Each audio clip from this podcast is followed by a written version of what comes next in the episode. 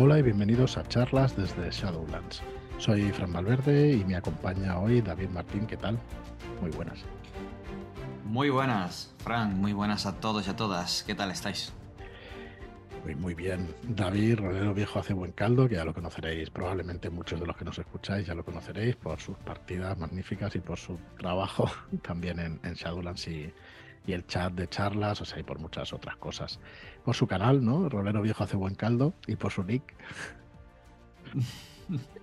¿Qué cosa me dice? Que llama, eh, sí, sí, sí. Y nada, o sea, y, podcast y, y, de todo. Mucho, muchas letras en ese nick, para que te, no vamos a engañar. Puede que no lo pensara bien en su día. No, mira, es una cosa que, que, bueno, que hace que lo recuerdes muy fácil. O sea que yo creo que está muy bien tirado, ¿no? Muy bien buscado y muy bien tirado. Bueno, pues nada, nos acompañas hoy porque vamos a presentar, probablemente no sea el único programa que hagamos de, este libro, pero venimos los dos a presentaros Rojo, el juego de rol de Apocalipsis Vampírico. Un juego de rol escrito por Ricard Ibáñez y basado en las novelas de Carlos Sisi. Mm, basado en la trilogía de novelas de Carlos Sisi, no en toda su, no en toda su obra, que ya sabéis que es extensa. Ahora repasaremos un poco por encima lo que es la, eh, la obra del autor y cuando empieza Carlos a escribir y, al final la importancia que tiene pues en, el mundillo, ¿no? Como referencia de género, sobre todo terror, algo de ciencia ficción, thriller, o sea, tiene un poco de todo. Pero el terror yo, creo que es una de sus, especialidades. Tuvimos la suerte de, poder hablar con él y de poder proponerle a él y al Grupo Planeta pues, eh, la realización de un juego de rol sobre la trilogía Rojo, que se compone de tres novelas y a partir de ahí, pues bueno, la verdad es que todo han sido facilidades por su, por su parte. Es decir, la trilogía Rojo eh, se llama Rojo el primero, Fundación el segundo e Infierno el tercero. Y han sido publicados en abril de 2019 el primero, en octubre de 2019 el segundo y Infierno en junio de 2020. La tercera y última parte, que no sabemos si tendrá más, pero en principio es una trilogía cerrada.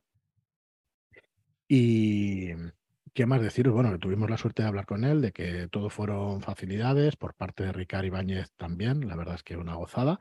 Y bueno, y, Ricard pues, nos ha escrito un juego para la ocasión con un sistema que es un sistema genérico, pero que es fácilmente adaptable a muchas, a, muchas ambientaciones. Y en este caso, pues, pues ha traído Ricard, pues ha extraído de las reglas, que ahora hablaremos un poco más en, profundidad, lo necesario para poder representar este mundo de rojo, de este apocalipsis vampírico. Entonces, bueno, David nos explicará, eh, tú tradujiste las reglas básicas de Everywhen y además pues conoces un poco el, el juego de rojo. Así que, bueno, me voy a explicar un poquito más en profundidad. Yo decir que Carlos Sisi empezó a... Eh, Carlos Sisi es empresario y escritor, las dos cosas. dirige una revista digital, online, y tiene una empresa además familiar de diseño y soluciones en Internet. Y en 2009 fue cuando publicó su primera obra. Eh, la verdad es que desde que la publicó no ha parado de, mover su obra. Yo recuerdo Los Caminantes, yo creo que sería ese año, 2009, 2010, cuando publicaba Los Caminantes y cuando empezó a moverla por todas partes. Y a, a través de su trabajo y de la visibilidad que le ha podido dar a su trabajo, es eh, por lo que Carlos es conocido ahora. O sea, realmente ser escritor, pues es como ser fotógrafo, ¿no? Tienes que, tienes que tocar un montón de cosas como para que te puedan conocer, ¿no? Y entre ellas, pues ah, tienes que hacer una difusión de tu trabajo continuo. Yo recuerdo por otros motivos estar en el mundo de la fotografía y siempre escuchar que los fotógrafos una parte de su trabajo es hacer las fotos, pero una, un 20, un 30%, un 40% de su trabajo puedes hacer, puede ser hacer las fotos, pero otra parte de su trabajo es vender también su obra fotográfica. Y en este caso, pues Carlos eh, ha hecho un trabajo excelente y además de ser un escritor también muy bueno, pues es también un comunicador también excelente y la verdad una bella persona que, nosotros lo conocemos personalmente y siempre el trato ha sido muy bueno. Entonces, eh, yo todo esto lo digo por si puede ayudar a alguien a la ilusión de ser escritor, pues eh, que sepa que lleva muchísimo trabajo de promoción detrás. Muchísimo es muchísimo. Ya os digo que el 60-70% del trabajo de, un escritor debería ser promocionar su obra. O sea que imaginaos, si, escribes entre cuatro y seis horas al día, pues el resto del tiempo pues tiene que ser para promoción. Así que es una, una barbaridad el trabajo que tiene, como en realidad como en muchas cosas ¿no? que, que se hacen hoy en día.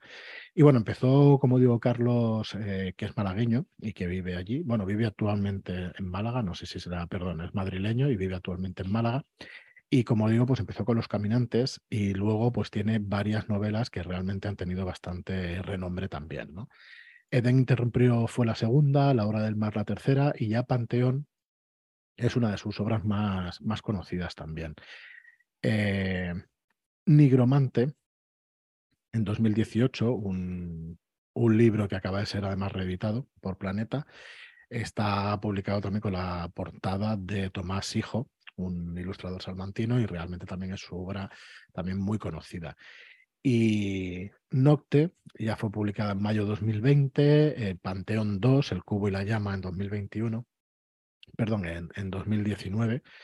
Y ya las más conocidas de las últimas son Along at the Top, que es un thriller, que se publicó en abril de 2022, y Hechicero, que también se publicó en abril del 2022, que también tiene la portada eh, ilustrada por Tomás Hijo.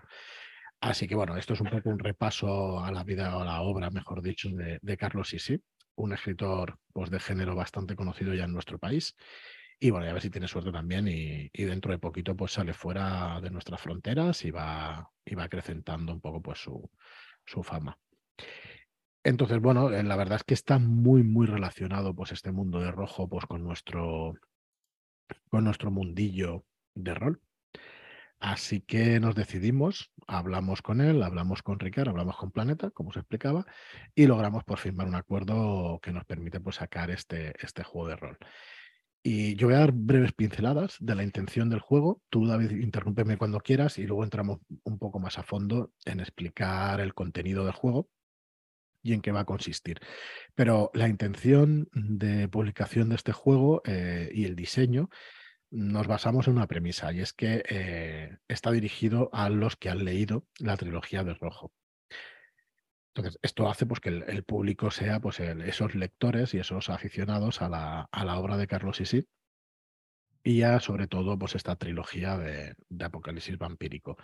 Entonces, en el libro vais a encontrar un apartado de ambientación, pero no es un apartado muy extenso. Es un apartado en el que os vais a apoyar para tener las bases para después jugar esas aventuras de los protagonistas de rojo en, que bueno, que además tiene, el juego tiene varias aventuras, ¿no? Si no me equivoco, no, no me equivoco, son cinco aventuras las que vienen en el juego y a partir de ahí pues podéis vosotros hacerlas, ya sabéis de qué va un juego de rol, así que no os voy a vender ahora pues que, que es un juego pues que podéis jugar millones de aventuras, cientos de aventuras en ese mismo mundo. Sí que es verdad que está eh, destilado el mundo para que, aunque no te hayas leído los libros, te hagas una idea de qué es lo que ocurre, qué es rojo, cómo es rojo y qué vas a jugar. Pero sí es cierto que no es un manual con una gran cantidad de ambientación porque, claro, para eso están los libros. Entonces, si quieres profundizar, siempre puedes acudir a los libros, que además son muy amenos y si, y si no, pues con lo que tienes en este juego de rol de rojo, ya te puedes hacer tus aventurillas. Tal cual, tal cual. Entonces, eh, yo creo que vamos, no me voy a enrollar mucho más. Vamos a pasar a repasar lo que es el contenido del libro y vamos a dar pinceladas del sistema, porque además estamos preparando una serie de vídeos pues para poder verlos y poder jugarlo de una manera más fácil. Entonces, eh, recordaros que la preventa va a ser el día 2 de diciembre, que debéis estar atentos a nuestra página de preventa en chadulas.es barra rojo, porque vamos a colgar varias sorpresas para esta preventa. Así que estad atentos porque lo iremos anunciando, pero, pero todo lo pondremos ahí en esa página, ¿no? en chadulas.es barra rojo. Y además de estos vídeos, eh, donde explicaremos el sistema y la ambientación, em, Probablemente haya partida también de demostración, pero digo probablemente porque estamos intentando cerrarlo con, con, unas personas que nos haría mucha ilusión que jugaran. Entonces, bueno, no voy a decir nada porque no lo tenemos confirmado, pero si no es con esas personas será con otras, pero, pero esperamos que sean, que sean esas personas las que puedan jugar la partida, ¿no? Y disculpa que sea tan críptico, que no me gusta anunciar las cosas si no lo tenemos cerrado. Nos faltan las fechas Y como esta preventa la tenemos hasta finales de diciembre, hasta el 30 de diciembre, del 2 al 30 de diciembre, seguro que encontramos un hueco en ese mes de diciembre, pues para que podáis ver ese ejemplo de, partida y que podáis ver cómo se juega. Eh, también decir, antes de que empiece David a explicarnos, que son unas reglas eh, inspiradas en, eh, en el sistema PBBL, ¿vale? Que no Powered by the Apocalypse, sino Powered by the Barbarians of Lemuria. Eh, están basadas en las reglas de Barbas de Lemuria de Simon Washburn, pero con licencia pues directamente para poder, para poder publicar cualquier otra ambientación y cualquier, otra, cualquier otro juego. Muy potente, un sistema muy potente, muy modular, en el que Ricardo Ibáñez ha cogido lo que, lo que él ha querido, eh, bueno, el núcleo en realidad del sistema, es lo que ha extraído, para poder hacer este juego de rol de rojo, porque es que es muy modular y es, eh, es muy adaptable a lo que se busca en cada experiencia de juego. Así que bueno, mm, no sé si enrollarme más, yo creo que no. Vamos a ir por el contenido, si quieres, del libro, David, si nos puedes ir guiando a través un poco del índice o de lo que te parezca. Y luego ya vamos a explicar las mecánicas básicas y ya con el resto de vídeos ya la verdad es que hay información, muchísima información. Bueno, comenzar eh, diciendo eh, que Everywhen es eh, el sistema, como has dicho, que procede de Bárbaros de Lemuria que era un sistema muy ágil eh, que ponía el enfoque en, hacer que el combate fuera ágil, en, las aventuras de espada y brujería, típicas de novelas como Conan y, el resto de, obras afines. Y lo que hizo la gente que, sacó eh, Everywhen fue ampliarlo, hacerlo más modular y adaptable a cualquier entorno de juego, a cualquier eh, tipo de partida que quisiera jugar, de manera que fuera un sistema genérico multiambientación. Y lo que consiguieron fue este Very De aquí pues se ha destilado el sistema de rojo para que tengamos eh, todo el sabor de juego de un apocalipsis vampírico. Es decir, vamos a tener por un lado personajes con una vida pasada que les va a dar unas habilidades según esa vida pasada y luego es unas ocupaciones actuales que le va a dar una serie de habilidades, eh, o aquí que se llaman carreras, eh, oficios, perdón. Una, mm, eh, te quitas de un plumazo todas esas listas interminables de habilidades que puedes encontrar en algunos otros juegos más clásicos. Y lo que pone el foco es en lo que podrías hacer si tú eres un experto o un profesional de ese tipo de oficio. Así que le va añadiendo una serie de valores que en conjunción con los atributos se van a sumar a la tirada para ver si tienes éxito o no. La tirada simplemente es eh, dos dados de 6, eh, si no recuerdo mal, y tienes que hacer eh, llegar a 9 o más para tener un éxito. Así que cuanto más afín sea la tarea a tus conocimientos, a tu oficio y a las posibles ventajas que pueda tener tu personaje, más eh, fácil va a ser tener ese éxito. Luego también tenemos ese éxito por los pelos o con alguna consecuencia y luego el fracaso completo que, es planteable. ¿A qué vamos a jugar en rojo? Pues como digo, se ha podido adaptar eh, el sistema multimodular y, la manera, mm, con la maestría en la que sabe hacerlo eh, Ricard Ibáñez, que ya sabemos eh, la gran experiencia que tiene eh, toqueteando múltiples sistemas y, mm. adaptando sus aventuras y, sus, los juegos de rol que diseña. Pues lo que ha conseguido es que tengamos este sabor de antes, durante y después del apocalipsis. ¿Qué es el apocalipsis vampírico? Pues en un momento dado en esta humanidad ha ocurrido este alzamiento. Pues imaginaos eh, un The Walking Dead, imaginaos un apocalipsis zombie, que lo tenemos todo muy en nuestra cabeza, pero eh, amigos míos, estos vampiros corren más, saltan más, muerden más y son peores. Así que imaginaros todo lo que ha ocurrido. Ya cuando os sumerjáis en la ambientación, eh, podréis ver las particularidades que tiene este apocalipsis y el por qué ha ocurrido eh, todo desde los Estados Unidos, cómo se ha ido distribuyendo por el mundo y cómo es posible que la humanidad haya caído. Sí, en realidad las novelas, no sé hasta qué punto esto es spoiler, no sé si decirlo, pero bueno, describen esa situación, ¿no? Esa, esa caída de la humanidad por parte de los vampiros. Yo creo que no, que bueno, que, que es, vamos, si es un juego de rol sobre el apocalipsis vampírico, es que se va a acabar el mundo tal y como lo conocemos, así que espero que no haya destripado nada a nadie. Y pasa eso, además los vampiros son hiper fuertes en esta ambientación, ¿no? En estas novelas. No estamos hablando de... Eh, de vampiros, mm, pues eso, flojos o que puedas tú de un plumazo cargártelos. Pero bueno, eso no, no indica que no puedas hacer nada como personaje jugador, porque para eso es el, eres el, es el concepto de protagonista ¿no? de una historia, la verdad, los personajes que podemos llevar en, en rojo. Eso también lo hablamos en la fase de diseño. Eh, ¿Hasta qué punto no? hacer eh, mortal el sistema? Aunque lo es, vais a tener posibilidades pues de, acabar, bueno, de, sobrevivir, porque este es un juego de supervivencia en realidad. Vale, así que bueno, venga, sigue, sigue David. Exactamente, sí. Eh, eh, con, con, todo hay vampiros y vampiros, lo que llamamos, eh, ya, ya, conoceremos que hay diferentes tipos de vampiros e igualmente hay humanos y humanos. Y es que ya sabéis que hay gente que está hecha de otra pasta, gente que se crece en la adversidad y situaciones terribles a las que tienen que afrontar con lo que sea. Ah, y estos van a ser nuestros personajes, nuestros héroes, nuestros supervivientes en este apocalipsis. Se van a reunir en comunidades, pueden ser supervivientes de este tipo solitario, tipo pues Daryl de Walking Dead, o mm, van a eh, querer hacer piña en comunidades, algunos más líderes, otros más útiles, otros más... Em, em, eh, exploradores, pero la humanidad está escondida, la humanidad no quiere ser encontrada, la humanidad intenta soñar con un contragolpe, pero después de ver los múltiples intentos, lo que tratan de sobrevivir. Así que vamos a tener ese sabor de la supervivencia con una amenaza terrible que nos acecha. Vamos a tener esa gestión de recursos, la búsqueda de alimento, la búsqueda de nuevos sitios, proteger el refugio si es que lo tenemos.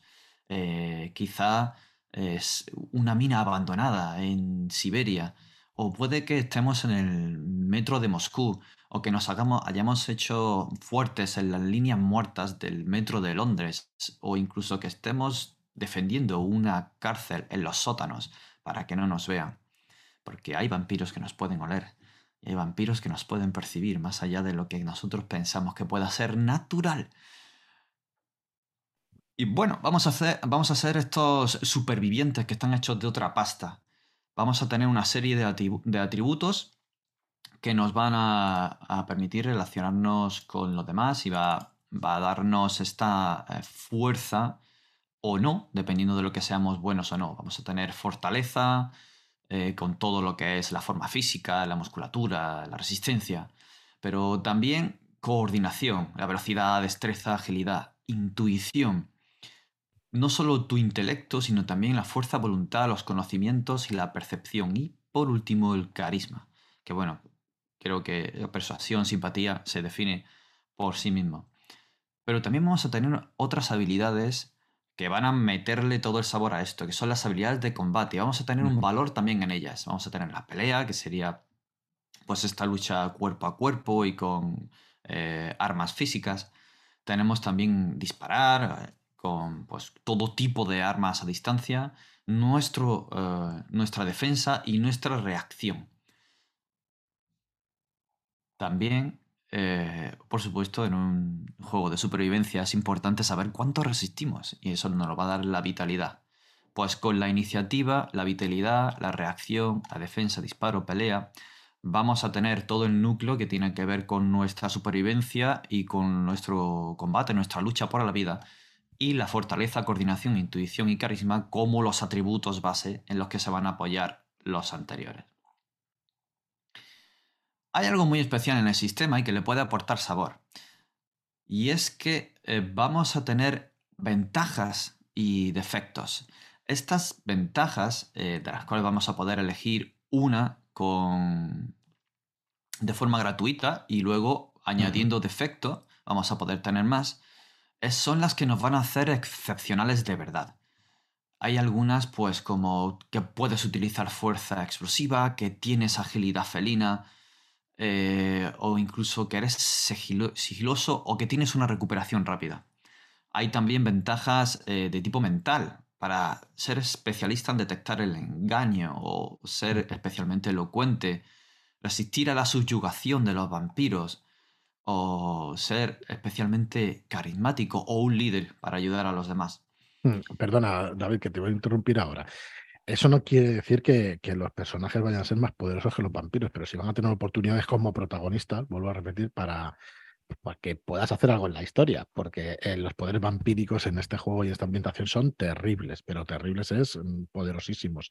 Pero es cierto que también en las novelas estos eh, protagonistas son unos supervivientes y por algo eh, pues, pues tienen ese alto índice de supervivencia. Ellos, claro, el resto palma toda la humanidad, ¿vale? Pero quería hacer incidencia sobre eso, ¿no? Que, que realmente es complicado, eh, pero pasa eso, ¿no? Tenemos unos protagonistas que al final son los que van a sobrevivir, aunque bueno, van a ir... van a intentarlo.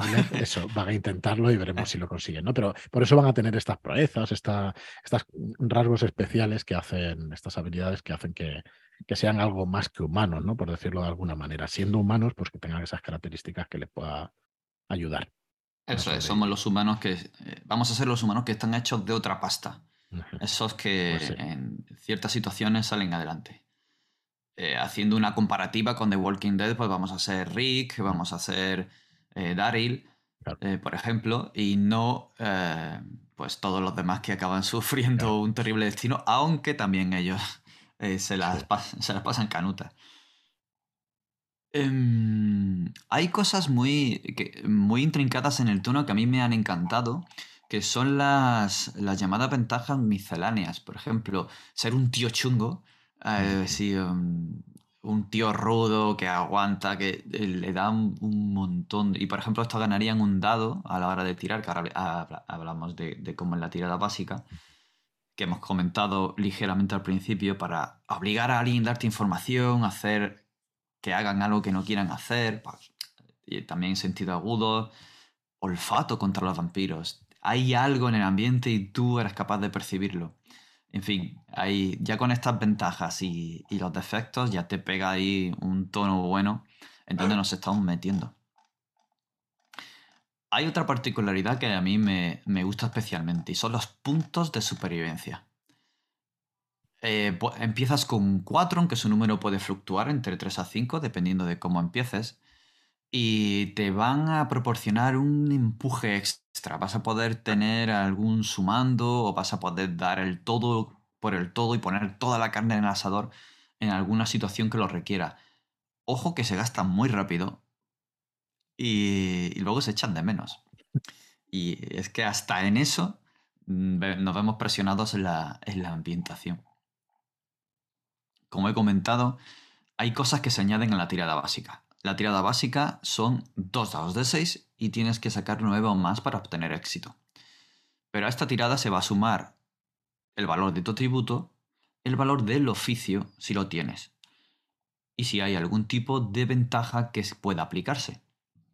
Así pues, para una tirada para derribar una puerta, podrías tirar a fortaleza y si en uno de tus oficios es que has sido eh, un jugador de, de lucha, en lucha grecorromana, por ejemplo, pues vas a. y tienes uno en, el oficio de lucha, luchador grecorromano y tienes uno en fortaleza, pues vas a tirar dotados de 6 y le vas a sumar 2.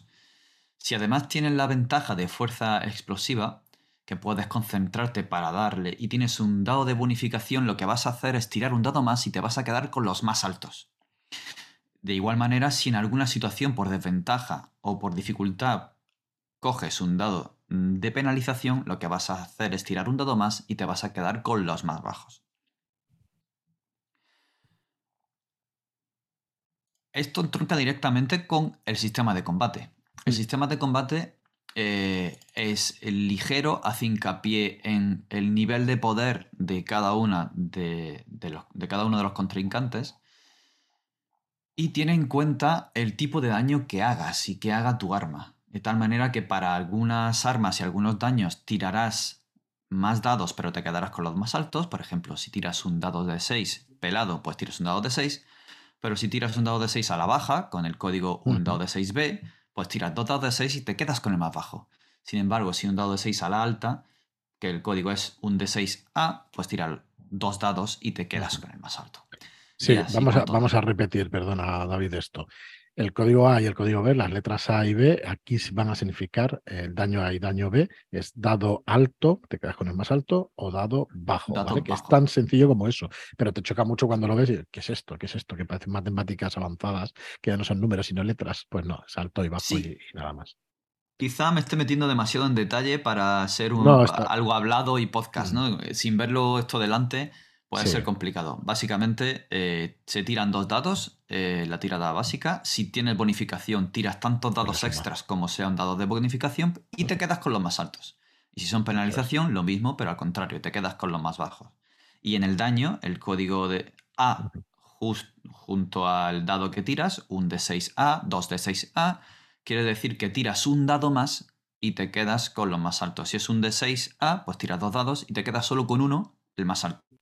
Si he dado de 6A, tiras 3 dados y te quedas con los dos más altos. Y lo mismo con el B, que sería tiras mm, uno más, pero te quedas con los más bajos. También tienes que sacar el 9 para impactar en el combate. Aquí no, aquí entra, eh, entra en juego la defensa de tu rival. Vale, vale.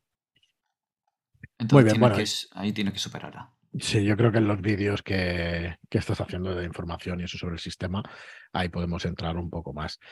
Em, ¿Qué más deciros de, bueno, si quieres entrar en algo más del combate o... Bueno, no, yo creo que de sistema no tenemos por qué entrar en nada más. Saber que tu personaje, dependiendo del nivel que tenga en su oficio, que puede ser cero, desde menos uno, de hecho, hasta cinco, Menos uno es alguien que es aprendiz novato por completo, cero que ya ha empezado a tener ciertos conocimientos, uno que ya pues, ha sido un estudiante o, es un, uno de nivel técnico, uno, dos, tres que es todo un profesional, cuatro que sería alguien reconocido en todo tu país y cinco que sería una eminencia a nivel mundial. Pues eh, con ese nivel, ¿qué vas a poder hacer? Porque puede que eh, no estés acostumbrado o que te vengas ahora de las novelas y no sepas cómo jugar a rol. Pues si dice que eres eh, oficio policía y tienes tres, pues quiere decir que eres un gran profesional y por supuesto vas a no solo conocer el manejo de armas, sino que vas a conocer todo lo necesario eh, durante tu actividad policial. Defensa personal, conocimiento de interrogatorios, etcétera, etcétera. Y en esto podemos ser todos los creativos que queramos podemos decir, oye, mm, ¿se aplicaría mi oficio de policía para saber cómo funciona esa radio que nos hemos encontrado? Vale, la policía está familiarizado con diversos dispositivos electrónicos, también dependiendo del tipo de policía que seas. Y en el manejo básico de las radios, pues tu máster te puede permitir añadir eh, oficio, ese oficio de policía, si así lo ve oportuno. Así que podéis ser lo que, todo lo creativos que queráis, que luego ya el, director de juego o directora de juego ya, recortará. Eh, yo querría meter otra vez la cuña aquí de, la intención del diseño del juego. La intención de este sistema, de elegir este sistema para hacer rojo y la elección de, de la brevedad, de hecho, en el manual, será un manual breve enfocado a que se jueguen las partidas de una manera fácil y rápida. El rol sabemos todos, o sabéis todos los que ya lleváis jugando un tiempo, que es un, que es un hobby en el que entrar eh, es complicado por la gran preparación que tienes que tener y por la cantidad de reglas. Entonces, eh, el rol se aprende mucho mejor jugando Tú tienes que leer el manual, está claro, si vas a ser el director de juego, tienes que leerlo quizá varias veces, pero lo, primero que tienes que hacer es convencerte de que vas a aprender jugando, porque interiorizar unas reglas eh, de varias páginas lo haces mucho mejor a través de las sesiones, a través de las horas, tienes que madurar el sistema, tienes que conocerlo a través de las situaciones que te plantea.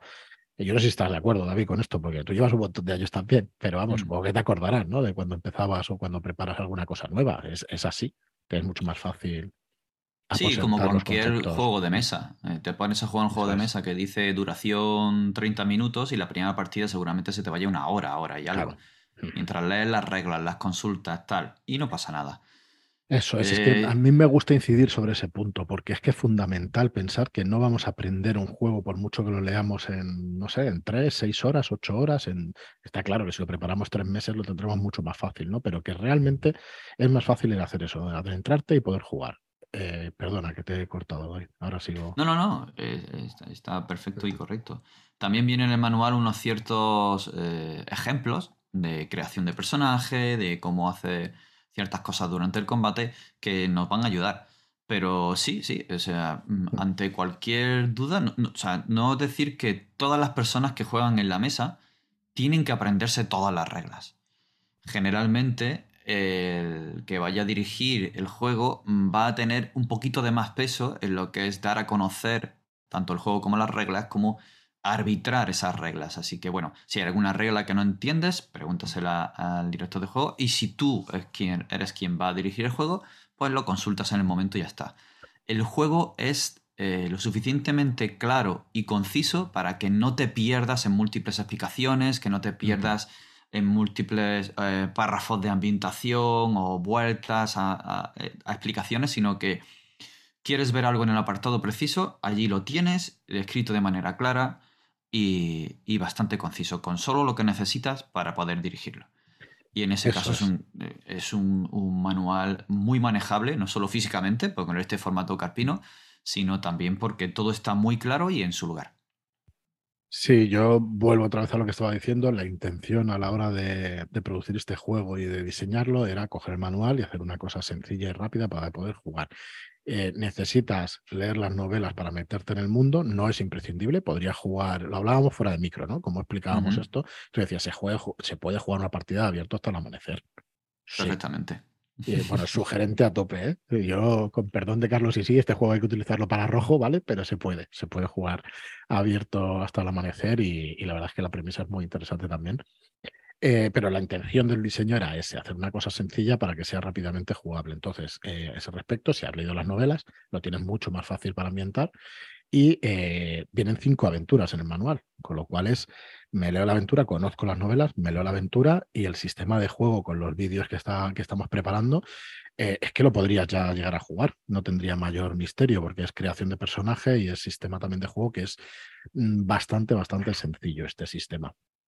Entonces, se ha hecho pensado en eso y bueno, vosotros, los compradores, los consumidores, al final, los jugadores, sois los que al final tenéis la última palabra de decir, eh, pues sí, habéis acertado o, o no, o os ha fallado esto o lo otro. O sea que esperamos vuestros comentarios también al respecto, que nos gustará, nos gustará escucharlo. Sí, sí. Eh, bueno, como su autor, ¿no? Sí, sí. ¿Cómo? Em, eh, nada, nada. ya, ya me perdonará Carlos. Em, eh, sí, la verdad es que em, nos, el, el hecho de poder jugar abierto hasta el amanecer puede jugarse dentro de incluso de esta ambientación. Puede ser un grupo de supervivientes que está huyendo de su antiguo refugio que ha sido destruido y encuentra de repente lo que aparentemente pudiera ser un nuevo refugio con personas que están defendiéndolo, que les aceptan y resultan ser Sí. un rebaño de vampiros que os han traicionado y tenéis que salir de ahí dentro. Y se podría jugar Sí, se podría jugar. perfectamente.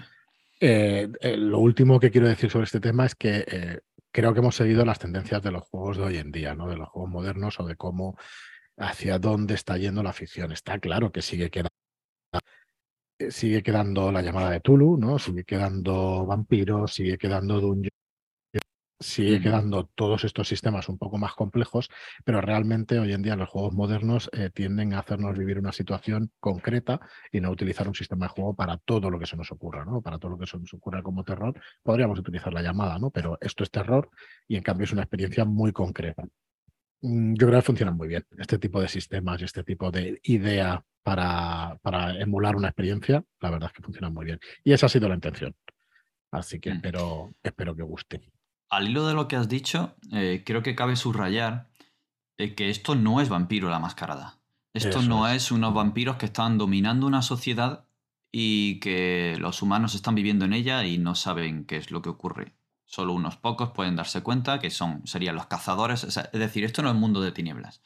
Aquí ha habido un apocalipsis vampírico. Han acabado con la humanidad y solo quedan pequeños grupos de supervivientes allá donde han podido quedarse, en, las profundidades de, una, de, un embalse, en una presa, en, los sótanos del metro, en un antiguo castillo que, semiderruido y estás buscando alimento, estás buscando sobrevivir con todo lo que ha ocurrido y a ti te están buscando porque sus rebaños se están acabando. Entonces no hay una gran sociedad vampírica o no hay una mascarada que la oculta, no, no, no. Aquí está todo clarito y lo que ha ocurrido y te van a buscar y más vale que valores tu culo porque como cometas un error te van a encontrar. ¿Quiénes te van a encontrar? Mm. Estos vampiros. Hemos dicho que había varios tipos de vampiros. Pues bien, estos vampiros saben mucho, tienen mucho conocimiento y ya en el trasfondo lo vamos a ver en este manual y si has leído los libros pues vas a tener ese saborcillo. Ya vienen de muy antiguo, pero han resurgido ahora. ¿El por qué? Pues para eso tendrás que leerlo. Aquí te voy a dejar con el cliffhanger. Pero ellos conocen mucho de nuestra anatomía, conocen mucho de nuestro, de nuestro cerebro, de nuestra genética y han conseguido hacer que varios humanos se conviertan en sus herramientas. Estos humanos han sido convertidos, algunos de ellos, a vampiros. Y estos vampiros son como esas herramientas. Son bestias, no piensan mucho, tienen una gran fuerza bruta y si te vas a encontrar con ellos te van a reventar. Pero no son tan inteligentes y astutos como otro tipo de vampiros. Y aquí es donde empieza a estar la chicha. Vamos a tener eh, como humanos a, las vacas, a las llamadas vacas, que son eh, aquellos rebaños de los que eh, estos vampiros protegen y de los que se alimentan. Estos seguramente van a estar subyugados eh, mentalmente, hipnóticamente o de algún otro tipo de, manera. Y cuidado con fiarse de ellos. Luego va a haber otro tipo de humanos que son mm, elegidos entre estos y son los que los vampiros les van a, dar un poquito de más fuerza. Son los guardianes de los rebaños, gente que trabaja para ellos, gente que eh, construye sus ciudades o las mantiene y gente que hace diferentes eh, trabajos para ellos. Pero luego vamos a entrar con los vampiros. Vamos a tener un primer tipo de vampiro, digamos los vampiros comunes, animales, de tercera generación. Caminan encorvados sobre sus piernas y brazos torcidos, tienen una mandíbula protrusionada hacia afuera, la cabeza como si siempre estuvieran olfateando y mirando ah, en busca de, siguientes presas. Estos son los que digo que no piensan mucho, que han sido eh, humanos subyugados, pero que son terribles. Pueden, eh, pueden atacar en, hordas y pueden arrasar una región en poco tiempo. Luego tenemos los de segunda generación. Son unos vampiros que van más allá. Son unos vampiros que se les considera sus lugartenientes. Sus grandes vampiros comienzan a considerarse demonios. Estos mantienen toda su astucia, su, toda su inteligencia. Pueden hablar, razonar, pueden modificar su cuerpo adoptando un cuerpo humano normal o cambiar a una bestia sedienta de sangre, con los brazos alargados, las piernas encorvadas en unas garras que te van a, les van a permitir saltar sobre ti en cualquier momento. Las bocas repletas de dientes afilados como si fuera un tiburón. Van a recibir órdenes directas del siguiente escalafón, pero estos van a ser muy peligrosos y van a tener ciertas reglas especiales con una armadura natural, poder subyugar, eh, poder infectar y tener un vómito rojo, como no puede ser de otra manera en este, en este juego. Los que están por encima serían los sangre pura. Estos son los mariscales, los llamados altos vampiros, los de primera generación o también incluso los guapos. Estos embellecen su cuerpo. Han sido infectados directamente por uno de los vampiros primordiales mediante un mordisco o un beso. La, infección no se ha diluido en, las diferentes, eh, en los diferentes contagios de las generaciones, sino que esta infección es muy pura y eso los hace mejores. Digamos, serían como los Noldor de los vampiros. Tienen ya mm, eh, unas capacidades que van más allá de la resistencia física, la capacidad de infectar, la subyugación. Aquí esta subyugación va a ser mucho mayor. Van a tener bonificaciones en combate, van a poder tener una capacidad de hipnosis y poderes de control mental. Estos son, si los anteriores eran peligrosos, estos ya son mortales. Porque pueden hacerte cosas mucho peores que la muerte. Te pueden convertir en rebaño, te pueden convertir en un sirviente, te pueden convertir en aquello de lo que tú luchas. Y finalmente llegamos a los primordiales. Estos están por encima de todo. Si hemos comparado los anteriores con los Nordos, estos serían los Valar directamente. los Valar o los Nazgûl, algo así. Bueno, no, más los Valar. Sí. bueno, sí. Si fueran humanos serían Nazgûl, sí, sí. Estos son los primordiales, son los que estaban antes, los que estaban desde el principio. Son nueve. Mira, como los Nazgûl. Sí, es que me ha venido por em, eso. Los nueve primordiales. Mm, bien tirado, bien tirado. Pues estos están por encima de los sangre pura.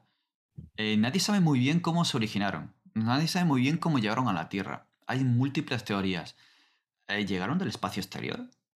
Eh, ¿Están en contacto con algún tipo de entidad meta inteligente que de otro, de otro universo, de otra galaxia? No se sabe. ¿Estaban ya aquí cuando se formó el mundo? provienen de algún tipo de ser demoníaco o de ser divino caído en desgracia? Nadie lo sabe, pero ya estaban aquí. Ya estaban aquí cuando comenzamos a perder el pelo. Y ya estaban aquí haciendo muchas cosas que, me las voy a callar por no meter gambazo gordo. Sí, es, que es complicado en un juego de rol eh, no hacer spoiler porque hay que explicar ambientación y todo esto, pero claro, si los jugadores no han leído la trilogía y quieren descubrirlo, pues bueno, lo dejaremos aquí y, ya está. Yo creo que es mejor. Estos son los primordiales, ¿no? Eh, si, ellos contagian a alguien o muerden a alguien, los van a convertir en un sangre pura, un vampiro de, primera generación. Así que estos van a ser los más poderosos, los más terribles. Su inteligencia y sus planes son a largo plazo, no son fácilmente comprensibles. Eh, tienen una forma bestial terrible. Pueden leer tu mente, pueden subyugarte, tienen una serie de ventajas para hacerlos muy rápido, hacerlos resistentes. Pero bueno, puede que incluso ellos tengan algún tipo de debilidad, habrá que descubrirlo. Habrá que irlo descubriendo, sí, sí, Bueno, David, pues no sé si yo creo que lo dejaría por aquí. Deciros eh, que existe también un apartado, o, no sé si quieres tocar algún tema más, un poco más en profundidad. Bueno, por no dejar un mal sabor de boca, a aquellos amantes de las novelas y a quienes os sumirjáis, pues os sonarán los nombres como John Cool, eh, Lee Shinan o Doneho como se llame Parker, eh, está Cherokee, em, eh, que son humanos hechos de otra pasta, de los que se habla, de los que se hable pues a mí, yo me dijeron que John Cool hizo una vez esto lanzando aquello.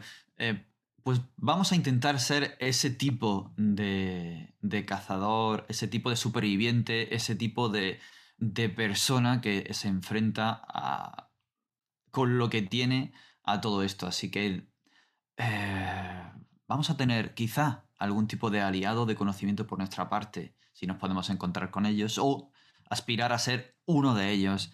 Eh, si conseguimos sobrevivir a lo largo del tiempo, ganamos experiencia, ganamos puntos de supervivencia y nos llevan a ser un humano un poquito más capaz. Muy bien, pues eh, yo creo que con esto nos vamos a quedar. Eh, me he equivocado en una cosa, había dicho eh, cinco aventuras, son cuatro y luego tenemos un, montón de semillas de aventura, ¿vale? Por, Eso sí. Por, por hacerlo más, bueno, para hacerlo exacto, ¿no? Decir también que, que hay, como os decía, hay un apartado en el libro interesante también que son apuntes para el narrador y te habla de la figura del narrador, de las reglas, de la preparación de la partida, del ritmo. Lo digo porque no será un libro únicamente, está enfocado para roleros, ¿no? Pero también seguramente habrá gente que haya leído las novelas, que le dé curiosidad y que sea su primer manual de rol. Así que este apartado pues le irá de, maravilla, ¿no? Para, para hacerlo. Hay incluso un apartado que nos habla del narrador versus los jugadores, que, que sí, que la tendencia moderna es que no te tienes que enfrentar, pero que ese que esa figura del narrador es distinta a la de los jugadores, ¿no? Y entonces cómo comportarte o de qué manera llevarlo, pues es importante que se conozca, ¿no? Así que una serie de consejos por una persona que lleva pues media vida o toda la vida ya jugando y escribiendo rol, porque lleva muchísimos años escribiendo rol. Así que bueno, eh, dentro de, la brevedad que queríamos conseguir con este juego, para un juego para ponerse a jugar casi inmediatamente, pues es verdad que ayudará mucho y a muchas personas, eh, pues está este, este texto, ¿no? Estas ayudas al narrador. Eh, para el que se guíe con número de palabras, pues bueno, eh, van a, no ciento, no, perdón, eh, van a ser 40 y algo mil de palabras, ¿vale? Y esto es una extensión de unas 120, 130 páginas, estamos todavía cerrando ilustraciones, o sea que va a ser un manual conciso para que podáis empezar a jugar enseguida. Igual no son tan pocas páginas, estoy diciendo yo 120, 130, igual se nos va a 150 porque ya es un número considerable de, palabras, aunque sea más breve que uno de estos mm. manuales enormes. Así que. pero 150 páginas en un tomito de tamaño carpino, que para quien no nos conozca la jerga y sepa que es carpino es. Eh, Son 17 por, 24, 17 por 24 centímetros. Ahí está. Así que es muy manejable, lo hace muy ágil y, con todas estas ayudas y, toda esta claridad en el manual eh, lo vais a disfrutar tanto si sois roleros como si no. Y por último, quería deciros que tenemos un podcast hermano de la editorial o, un sello editorial hermano de Shadowlands, que es Red Key Books, en el que tuvimos una entrevista a Carlos Sisi. Lo tuvimos allí en el programa. Eh, le pondré el enlace para que lo podáis escuchar aquí en, las notas del programa de, Shadowlands. Y además haremos un, programa también. Estaba, mientras grabábamos, David estaba pensando que habría que hacer en Red Key Books, en el podcast, también un programa sobre rojo, porque habrá mucha gente que, esté, interesada, aunque vaya de narrativa fantástica, el programa de Reiki Books, eh, podría ser muy interesante pues, hablar de este juego de rol de, una obra como la de Rojo y de un autor tan interesante español como es Carlos Sisi. Así que bueno, mm, la verdad es que tenemos muchas ganas de, ver muchas partidas a este juego, de ver cómo es la acogida y, eso, y de ver cómo se juega y de esa sorpresa que os decíamos de la partida, de estar que estéis atentos para el viernes que viene, y preparados para, para esta preventa. Eh, en un par de meses después de la preventa tendremos el juego eh, en tiendas, así que bueno, el que no pueda participar, pues sin problema puede ir a tiendas y, poderlo coger. Sabéis que nuestros productos, aparte de las preventas, pues también eh, tienen presencia en tiendas y, una buena presencia, así que os invitamos que vayáis para allá también y que los descubráis en, en vuestras tiendas de vuestros barrios o de vuestras ciudades. Y nada más, lo vamos a dejar aquí. Eh, muchas gracias, David, por acompañarme y por explicar todo este sistema y este juego. Un placer. Espero no haber sido demasiado enrevesado para quien nos esté escuchando al, entrar en cositas mecánicas y del sistema. Eh, para poder simular un montón de situaciones. Por supuesto, los sistemas pues, están diseñados para lo que están diseñados, pero aquí la verdad es que funciona muy bien. Y no será lo último que veamos con este sistema. Así que, eh, nada, David, pues eso, muchas gracias y al resto de gente, muchísimas gracias por escucharnos y hasta el próximo programa. Hasta otra.